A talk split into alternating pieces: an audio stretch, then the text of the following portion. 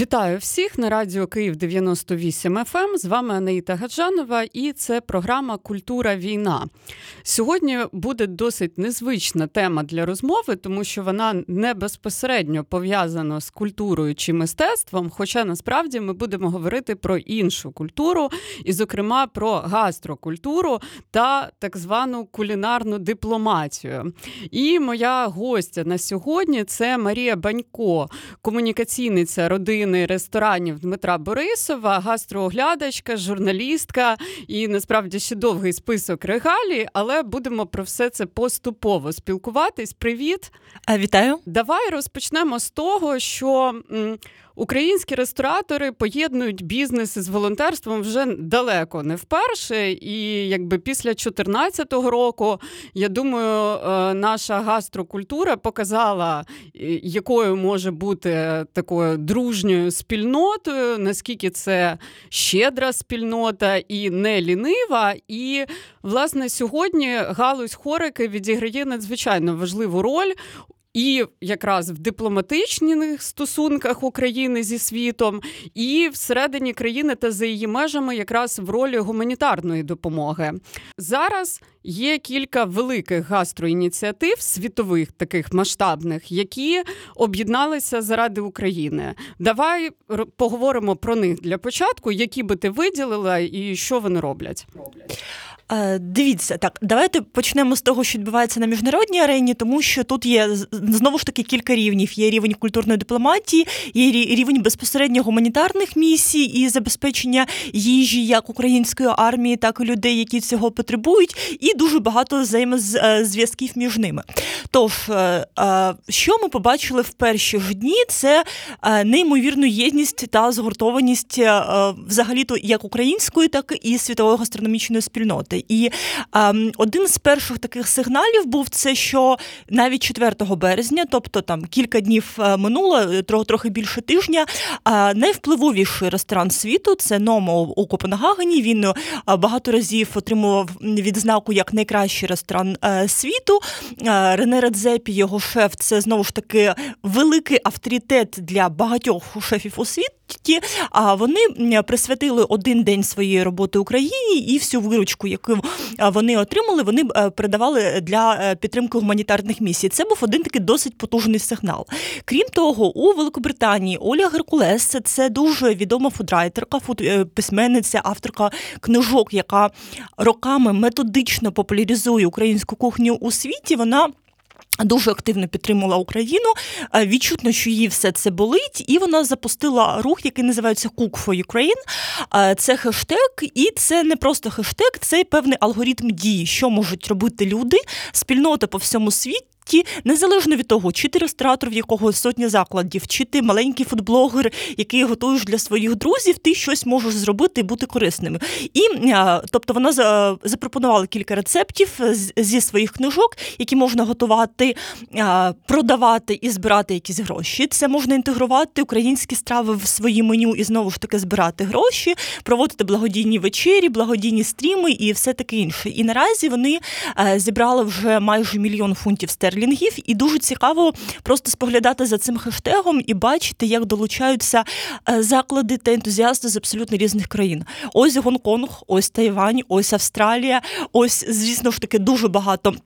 Закладів з Великобританії е, тощо і це так почалося працювати як сніговий ком, нарощуватися, і це стало просто популярним в середовищі гастроентузіастів. І е, крім того, е, ще дуже багато зробила суто українська спільнота, тобто люди, які роками влаштовували конгреси, наприклад, там Creative Chief Summit або Фонтегро, це Юлія Чеснокова, Катерина Авдеєва, тощо, тощо. Тобто вони виступили таким єдиним фронтом, і їх хештег це Chiefs for Ukraine, Вони наразі підтримують дуже багато зв'язків, і вони підтримують українських шефів, які з Зі світовими шефами проводять разом спільні події. Тут там є дуже багато таких цікавих прикладів. Це, наприклад, Юрій Каврішенка. Він знову ж таки він знаходиться наразі у Великобританії він поїхав а, в Лондон за кілька днів до 24 лютого і лишився там через те, що він там може зробити набагато більше. І наразі він справді це збирає мільйони грошей, і це а, події найвищого рівня. Тобто, це можуть бути події,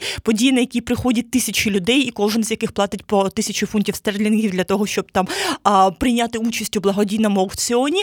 І знову ж таки, це все про українську кухню, яка в залежності від статусу подій переосмислюється. Тобто, якщо він готує разом з зірковим Джеймі Олівером. Це буде борщ, але в двох варіаціях, наприклад, веганський та з качкою, це будуть вареники, пампушки, тобто щось таке, що дуже добре впізнають маси людей. Якщо це вечеря з мішленівськими шефами, кожен з яких має відзнаку, це абсолютно нове прочитання. Е, яких е, якоїсь української традиції, тобто це такий ж рух, і крім того, це не єдиний випадок. Ксенія Амбер вона виступила. Це був перший випадок, коли взагалі український шеф виступав на е, конгресі Madrid Fusion гастрономічному. І вона не тільки виступила, вона ще показала відео про те, що відбувається в Україні з бомбами, з зруйнованими закладами, з понівеченими будівлями і вбитими людьми. І в той же час вона показала якраз волонтерів волонтерські кухні. Тобто, крім того, що вона безпосередньо готувала, промотувала українську кухню, розповідала про унікальні українські продукти та смаки. Це ще майданчик розповісти правду про те, що наразі відбувається в Україні під час російської агресії. Таких насправді знову ж таки випадків десятків. І ще хотіла зазначити одну велику дуже потужну ініціативу.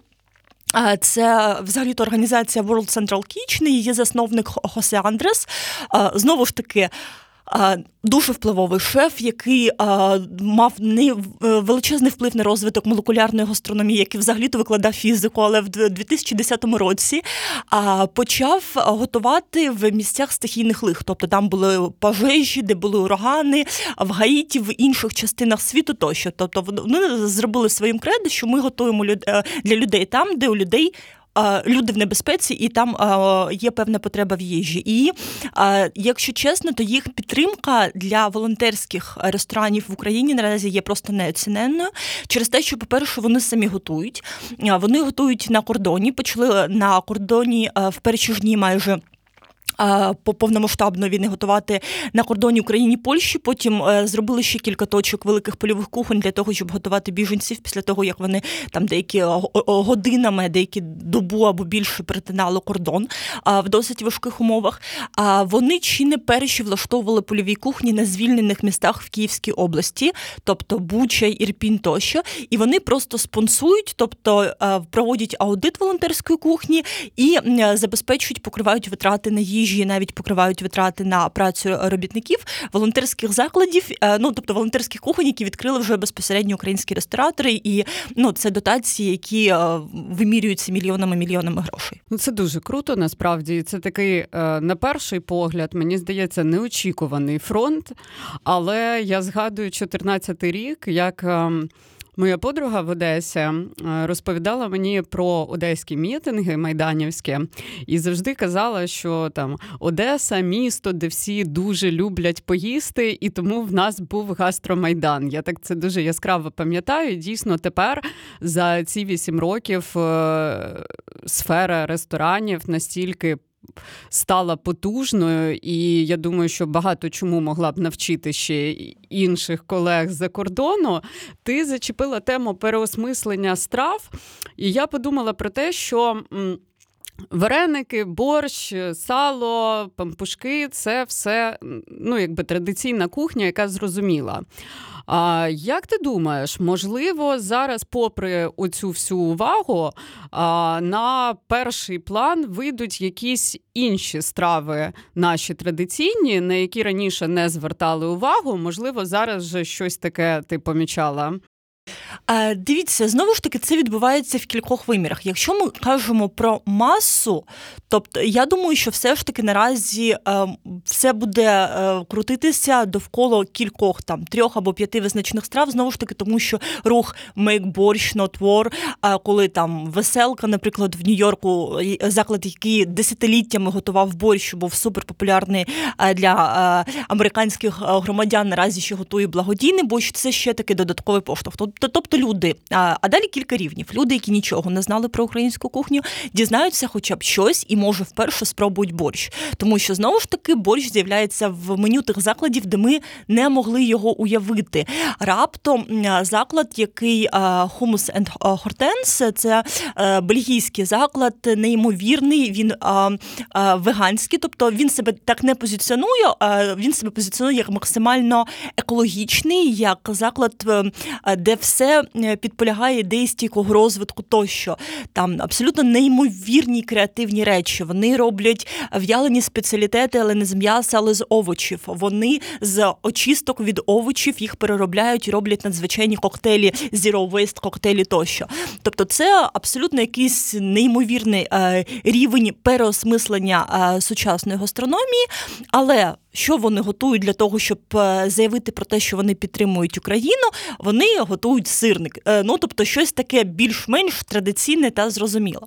Однак це такий перший рівень. А люди, які вже потроху цікавляться, от на рівні е, званих вечері, на рівні просто цікавості, що можна зайти в якісь кулінарні блоги, де є переклади знову ж таки рецептів українською, ось там вже відкривається дуже широкий простір для того, щоб дізнатися і про регіональні особливості української кухні для того, щоб дізнатися про різні продукти. І знову ж таки, навіть якщо це буде борщ, то він може бути абсолютно різним. Як, наприклад, Ксенія Амбер на Madrid Fusion готувала це був зелений борщ, е, це був зелений борщ знову ж таки з рибою, абсолютно з е, зі застосуванням новітніх технологій. І що мені ще дуже подобається, що навіть в межах України.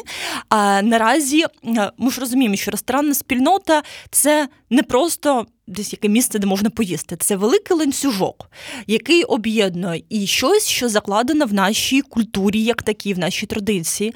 Це те, що об'єднує шефів, це те, що об'єднує гостей, це те, що об'єднує виробників.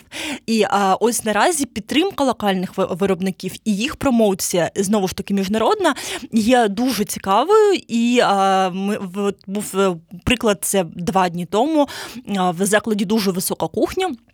Це не заклад сім'ї ресторанів Дмитра Борисова, це да, це, це заклад фесту. Однак вони разом з лавкою традиції в Сільпо провели там благодійний е, заклад під назвою Вікторі Меню, де зробили якраз акцент на локальних виробниках. Ми відкрили, якщо казати про сім'ю ресторанів Дмитра Борисова, то на минулому тижні остання бригада вперше почала працювати не лише як волонтерська кухня, а і знову е, відчинила свої двері як місце зустрічі вільних людей, як арт-гастрономічний простір тощо.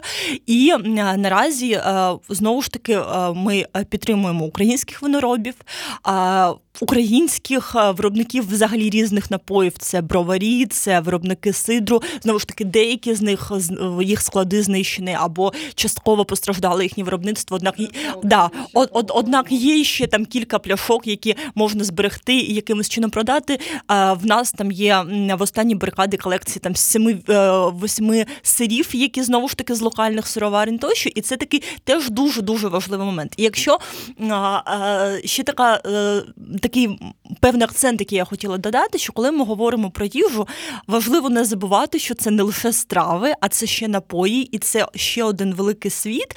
І там знову ж таки є прям великі світові е, рухи, коктейльний рух.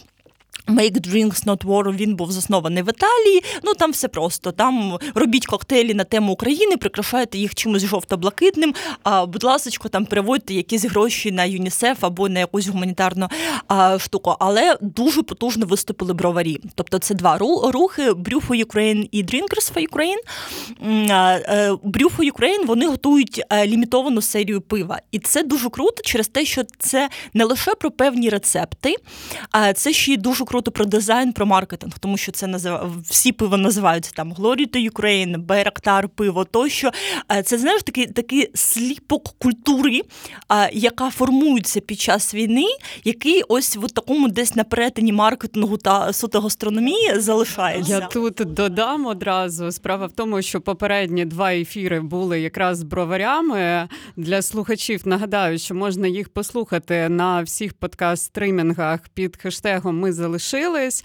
В нас було два епізоди. Один був з Underwood Brewery, і от буквально вчора приходили з броварні ребрю в броварах. Тому, якщо ви цікавитесь крафтовим пивом, обов'язково переслухайте. Дуже дуже цікаві розмови. В нас з ними були. Вони власне про пивні колаборації розповідали дуже детально. І я, як такий пивний алкоголік, дуже е, прониклась вкотре всім цим рухом. Мені насправді здається, що броварі українські а за останні кілька місяців показали взагалі якийсь такий дуже потужний приклад того, як можна. А, продовжувати е, свій бізнес навіть попри війну, попри те, що склади обстрілювались. Ну тобто там якісь неймовірні речі з ними відбувались, і все одно, от що одні прийшли і сказали: в нас три міжнародні колаборації. Що інше? Це просто феноменально. А давай перейдемо ще до іншої теми. Ну, те, що зараз увага всього світа прикута до України, це очевидно. І ми днями всі переконались в тому, що найвідоміші там суперзірки світу, попри небезпеку, попри те, що це досить ризиковано, відвідують Україну, щоб висловити підтримку. І ось ця історія з Анджеліною Джолі, е, яка відвідала львівські круасани на Сихові. За словами е, власника е, франшизи, мережі цієї Андрія Галицького спричинило зростання прибутку на 20% в цьому закладі в суботу і неділю. І е, от він в свої, в своєму коментарі говорить, що також успішними вихідні стали для інших закладів мережі. А франчайзингова пекарня у Львові отримала на 23% більше виторгу в неділю. Е, також вони е, одразу зробили зіркове комбо два круасани і капучино за прикладом того замовлення, яке вона зробила, і частину зроблених коштів, звісно ж, вони планують перераховувати на благодійність. А, Також, от е, він сказав одну річ, яка мене дуже зачепила. Андрій Галицький е, впевнений, що зіркова відвідувачка допоможе полегшити вихід на іноземні ринки, і львівські круасани, як виявилось, давно приглядаються до США, а також до Польщі. І от, власне, на днях також власники феста говорили про відкриття чергової п'яної вишні десь в Польщі, вже далеко не вперше. Як ти думаєш, наскільки дійсно це можливо, як це може допомогти нашим рестораторам і, власне, для рестораторів якого рівня це може бути можливістю, тому що я розумію, що для гравців е, типу того ж Борисова та або Феста, в яких є франшиза і вже налагоджені всі процеси, це окей, це можливо. Але якщо говорити про когось дрібнішого, от я не впевнена, що ти про це все скажеш? А, Давайте так. Е, тут я можу лише погодитися і висловлювати гіпотези, тому що як це відбувається, відбудеться насправді, ми можемо дізнатися лише коли в нас будуть конкретні кейси і фінансові результати. По-перше, так, мережеві заклади, заклади, які вже мають франшизні пакети, всі використовують е, цю можливість. Причому це навіть не скільки можливість, тобто це продуктовано не суто цікавістю зараз до України, а наприклад, тим, що частини команд виїжджають е, жінки, кухарі, жінки-менеджерки евакуюються. І якщо, наприклад, там власники і там частина команди евакуювалися в якусь країну, вони там можуть підшукати приміщення і намагатися щось відкрити. А е, такий, от, наприклад, е, є яскравий Чорноморка. Чорноморка вже е, відкрила перший заклад за кордоном. Якщо не помиляюся, це в Румунії, і кілька днів тому вони заявили про те, що вони наразі відкриті для світу для того, щоб розвивати глобальну франшизну. Сім'я ресторанів Дмитра Борисова наразі все це поки що на етапі переговорів, тому що запитів дуже багато. Тобто ціка... рівень цікавості є, однак знову ж таки є особливі юридичні моменти, є е, інші, є інший ринок праці. Да. Питання з постачанням, мені здається, ще ну постачання. Дивіться, знову ж таки, якщо ми не кажемо, наприклад, про останню барикаду, да, я, меню якої а, пов'язано дуже з локальними виробниками, локальними суто українськими продуктами. Тобто, якщо її відкривати десь, потрібно все одно зберігати цей ланцюжок постачання, інакше це буде вже не остання барикада, а щось схоже просто з подібною емоцією. Так, ну, наприклад, якщо ми кажемо там про, наприклад, мушля, да, які займаються морепродуктами, то звичайно це все одно глобальні світові поставки, які приблизно одні ж ті самі тигрові креветки будуть у Польщі, в Румунії, Німеччині, Україні і де і десь в Тайвані. Тобто е, це насправді не так складно, бо ці ланцюжки знову ж таки світові. І е, зараз перемовин дуже багато ведеться. Я думаю, що все це е, все це можливо. Якщо ми кажемо про маленький бізнес, поки що в мене немає кейсів таких відкриття релокацію за кордон. Однак є е, якраз от я вчора тільки брала інтерв'ю і збирала кейси релокації в межах України. І там тут є кейси досить таки успішні. Є кейс е, кав'ярні. Е, з Херсону з окупованого Херсону, яка приїхала і а, наразі відкрилася в Івано-Франківську, і вони вже кілька тижнів працюють. В них кілька сотень е, чеків на день. Вони вже потроху інтегрувалися в спільноту. І от знаєте, там дуже важливий такий момент, що вони стають такими маяками для переселенців, ну, внутрішньо переміщених осіб. Тобто тут є покупка не лише люди покупають не лише каву, люди покупають можливість спілкування, і я думаю, що в Європі це також може спрацювати. І ще один такий дуже яскравий приклад це віконечко Кіт, е, яке хлопці з Бородянки та Ірпеня. Вони мріяли, один з них мріяв про свій заклад, е, е, випікав вже пироги тощо. І ось вони приїхали і відкрили маленьке віконечко, і там черги. і Вони наразі думають, як облаштувати свої процеси. Ну, якщо це можливо в межах України, я знову ж таки думаю, що так, з урахуванням юридичних деталей, то тощо і тощо це цілком можливо і в країнах Європи. Так, знаєш, я от згадала, що дійсно після. А... Початку війни на Донбасі і анексії Криму, от був момент, коли кримсько-татарські заклади почали масово відкриватись. Я от у Львові дуже добре пам'ятаю, був один заклад, не згадаю вже назву, але вони якось не протримались довго. Ну, от український приклад це е, київський це Софра. Так, Софра. І е, ще є от на Пушкінській, не можу згадати, як він називається, Чебуречна дуже класна. Вона така маленька, затишна і дуже прям смачна. Не можу згадати, як називається, але менше з тим. Дійсно були ці кейси. Будемо сподіватися, що їм вдасться зараз протриматись. Е, давай поговоримо якраз про те, що, окрім, звісно ж, перемоги, потрібно нашим рестораторам для того, щоб втримати свій бізнес на плаву. Ну наразі е, знову ж таки дуже важко е, сказати про це через те, що а, якийсь такий момент більш-менш стабільної роботи, коли можна було реально будувати якісь плани, підтверджувати і перевіряти е, різні бізнес-гіпотези, в нас був в далекому 2019 році. Після того для рестораторів почалися досить такі важкі випробування, бо ми пам'ятаємо, два роки пандемії вже суттєво змінили, переформатували, прорідили ринок. Ну, типу, великі гравці лишилися маленькі почали шукати якісь новенькі формати, але врешті-решт багато хто лишився, багато відкрилося нових закладів. І ми це ми це бачили вже на початку там 2000, в 2021, на початку 2022 року. Тобто ринок працює так, що за будь-яких умовах він буде живий. А які на ньому будуть гравці, це вже питання їх, їхньої адаптивності до ситуації. І наразі приблизно е, приблизно те ж саме викликів дуже багато. Перший і головний ключовий виклик це орендна плата. Е, це було те е, причина, через яку закривалися заклади під час пандемії, і це один з головних викликів зараз, тому що немає жодних стандартів. В тебе може бути кілька закладів, і з кожним орендодавцем ти домовляєшся окремо. Е, це знаєте, як знімати квартиру в Києві. Кому комусь е, дозволили е, да, да, комусь дозволили платити лише комуналку, будь ласка, живіть або працюйте, а комусь попросили виплатити все за березень, незважаючи на те, що взагалі да, хто був, чи чи ти мав змогу працювати тощо.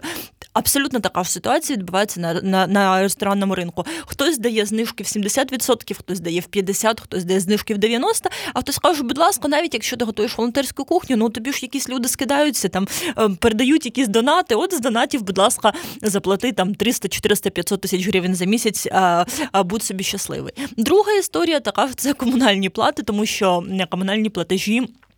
В лютому вони вже почали в загальній структурі витрат бізнесу складати майже таку е, суму, як е, відсоток як оренда, а такого не було раніше. Жодна бізнес-модель закладів не пристосована для того, щоб платити сотні тисяч за е, комунальні послуги. Це такі два великих виклики. А далі що ми можемо робити? А далі питання головне. Для чого продовжувати? І от якщо у ресторатора, у власника є відповідь, то він потім шукає можливості, тому що е, зараз вести в Україні ресторанний бізнес просто для того, щоб.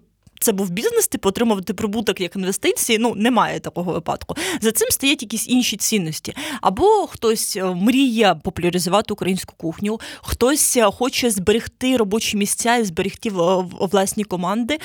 Хтось просто це вміє, це й, в сенс і Живе цим. цього його життя, тому він продовжує. Тобто, тут це той момент, коли ми.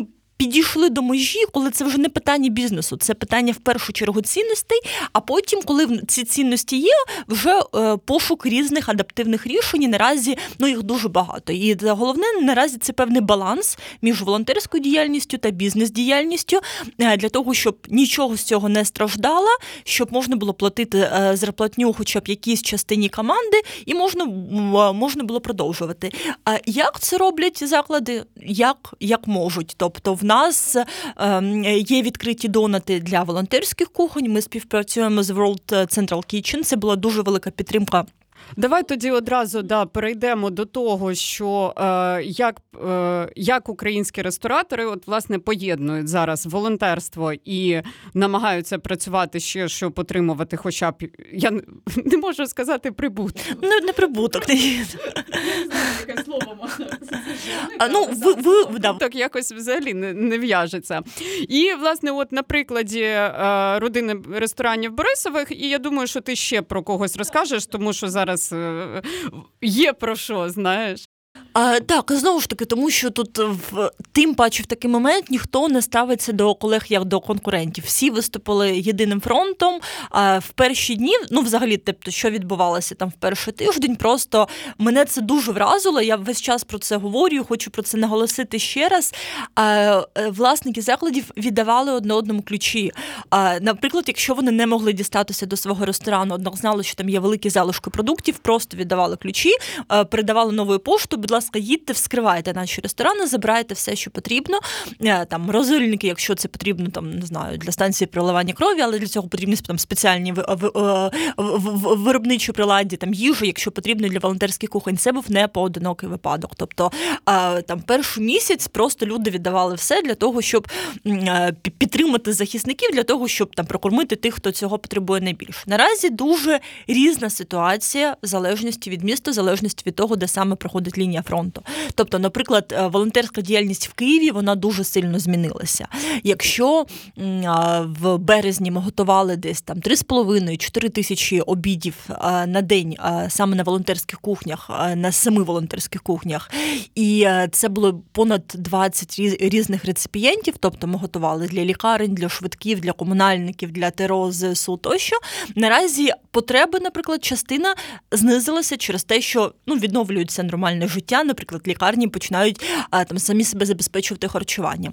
Однак ми вирішили, що добре, в нас поки є ресурс, що ми можемо робити. І далі йдуть різні варіанти. Наприклад, ми почали готувати вакуумовані обіди, і наразі там тисячі порцій вакуумованих обідів, які зберігаються там не кілька днів, а наприклад, пару тижнів. Вони е, їдуть там в Миколаївську область, в Харківську область безпосередньо на передову через те, що наразі там фокус і там допомога є е, більш, е, наприклад, потрібною. Тобто е, навіть волонтерська діяльність ніщо не є сталим. Вона весь час змінюється в залежності. Дуже мобільна. Да, в залежності від того, як яка відбувається там е, ситуація безпосередньо в країні. Є дуже багато крутих ініціатив. Є ну всі знають про підвішену каву. Підвішену каву запустили, наприклад, наші колеги е, з Хані. А ми, от якраз сьогодні, маємо запустити підвішену форму, бо з формою в нас взагалі пов'язана особлива історія. А точно, це ж писали навіть про військових, які просили шаурму. Мгм. Тому, що виявилося, що військові дуже полюбляють шурму. Зокрема, ну шурму з БПШ в тому числі. Причому вони так натякали. Там ми їм передаємо якусь там, не знаю, плов, курочку, салатик, ну все хелсі, таке збалансоване харчування. Вони не пишуть: от дівчата, знаєте, а щось якось шаурма снилася ваша. Або знаєте, думаємо, як після перемоги підемо до вас там е, з дівчиною будемо гуляти парком, їсти шурму, а потім пончики. Ну і якось ми про це думали, однак технологічно. Ну це досить складно, воно ж розм'якає, це ж лаваш. Волонтерська кухня була ну все ж таки так, там садочки, е, гарячі обіди, е, дієтичні. І, ну, і знову ж таки, БПШ ще не було е, відкрито. Зараз вже кілька закладів працює по місту. Але врешті-решт ми отримали донат в 10 тисяч гривень. Зв'язалися з донатором, виявилося, що це мама військового, і вона попросила з приміткою, будь ласка, на всі ці гроші приготуйте шурму. А підрозділу, де служить мій син, тому що вони дуже хочуть. А у вас поки що не працює доставка ставка. І а, врешті-решт, ну тобто, все вже не було а, шансів якось е, е, від, від, цього а, минути. Ми там додали трошки грошей, купили продукти і ну, обрали лаваш, який там менше розмакає, якось, е, а, але привезли і отримали дуже величезний фідбек. Зрозуміли, що і от шаурма, і така ж у нас була подібна історія з бургерами, що це не лише про їжу, а це саме про моральний дух і про, про емоційну підтримку про спогади, да. врешті-решт, про якісь речі, які нам нагадують про наше мирне, спокійне життя, про якісь буденні речі. Ми от постійно говоримо з усіма, хто приходить, про якісь такі штуки, які є маркерами нормальності нашого побуту. От шаурма, мені здається, це якраз ось ця історія. От доставка шаурми, так вона саме про це і виявилося, що це так дуже важливо. І наразі да, от ми сьогодні анонсуємо вже підвішену шаурму, де хто хто завгодно за 79 гривень може купити підвішити для військового. Ми будемо збирати партії там від 50 е, до 100 штук і в різні частини. На Київщині поки що не знаємо, як транспортувати їх по Україні. Однак на Київщині точно можемо передавати, тому що знову ж таки там бойові дії лінія фронту змінилася. Однак тут є ще купа купа роботи у у хлопців, дівчат, і їх також потрібно підтримувати. Ну тобто таких ідей багато. Хтось е, там робить спеціальний мерч. Знову ж таки, лімітована версія пива. А, спеціальні перейменування рецептів. Е, там, наприклад, пекар є чудовий, який весь час створює нові рецепти хлібу. і Там перший хліб в нього був Чорнобаївський. Але знову ж таки, це не просто назва, він його переосмислює. Тобто там є якісь спеції, які там мають нагадувати чорнозем, щось ще щось. Давай тут тоді е, виділимо якось окремо, які тренди е, в маркетингу зараз є е, в сфері харчування, тому що дійсно ти вже так зачепила забула. Я думала про це в кінці поговорити, але давай одразу. А, Дивіться, ну насправді. А... Тут є дуже багато речей, які ми пам'ятаємо ще там з часів Першої Другої світової з їх фуд-пропаганди, тому що тоді вже було зрозуміла важливість гастрономічного фронту. І от всі ці поняття, як Вікторі меню, готуємо для перемоги, спеціальне меню для перемоги, вони були створені ще тоді. От перший такий дуже реально важливий момент це просто проведення благодійних вечері, різноманітних благодійних подій. Круто, коли вони ще зачіпають локальних якихось постачальників, яких е, е, які також можна підтримати. Друге, там є оце спірне питання, тому що я все ще не знаю, чи це ок, чи це не ок, коли ми все. Все перейменовуємо. І одна справа, коли, наприклад, Варус перейменовує там, е, не знаю, ковбасу московську і російський сир російський сир і все таке інше. Там в нас з'являються бетон, бетон Байрактар і щось таке. Одна історія. Коли з'являється сет суші Джавелін, а я. Це реально трохи дивно. Або сет, а, да, або сет суші Чорнобаївка це є як явище, однак спільнота ще не має відповіді на те, чи це ок. Мені здається, що круто, коли в цьому є якась ідея. Наприклад, якщо там спільнота Drinkers for Ukraine пропонує варити пиво Anti-Imperial Stout з додаванням бурячку, то це створюють додаткову цінність. Тобто, це не просто якийсь ми взяли продукт рандомний і рандомно назвали якимось мемом з часів війни. А ми щось переосмислили, е, щось, що пов'язане безпосередньо з українською культурою. Ми дали йому цікаву назву, і ми там частину від продажу передаємо на благодійність або підтримуємо ЗСУ. Тобто, якщо є оці три або чотири складові, мені здається, що це най краще, найкрутіше комбо.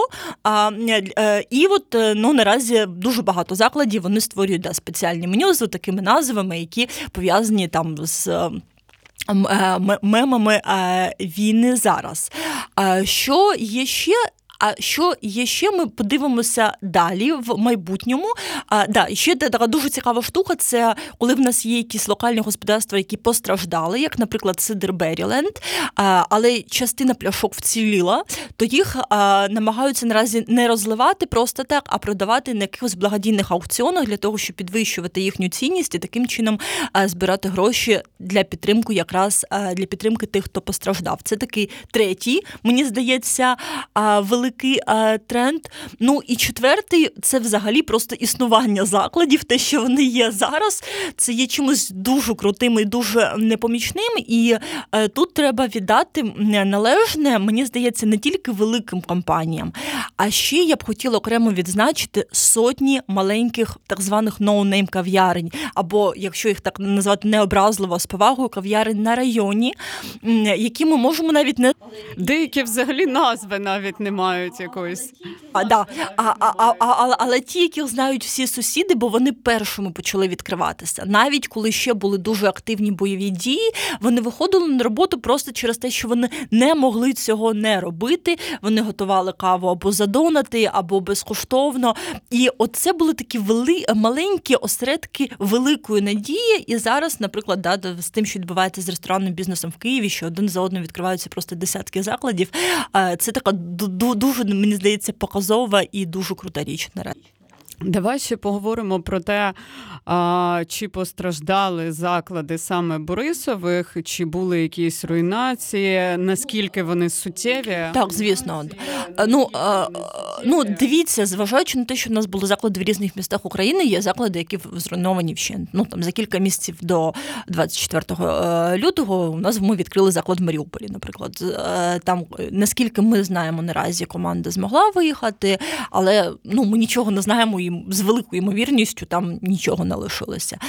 Заклади в Бучі Ірпіні дуже постраждали. В Ірпіні ну там спочатку по камерах бачили, як виносять все з них, тобто бачили акти мародерства, а потім вже були безпосередні руйнації від обстрілів.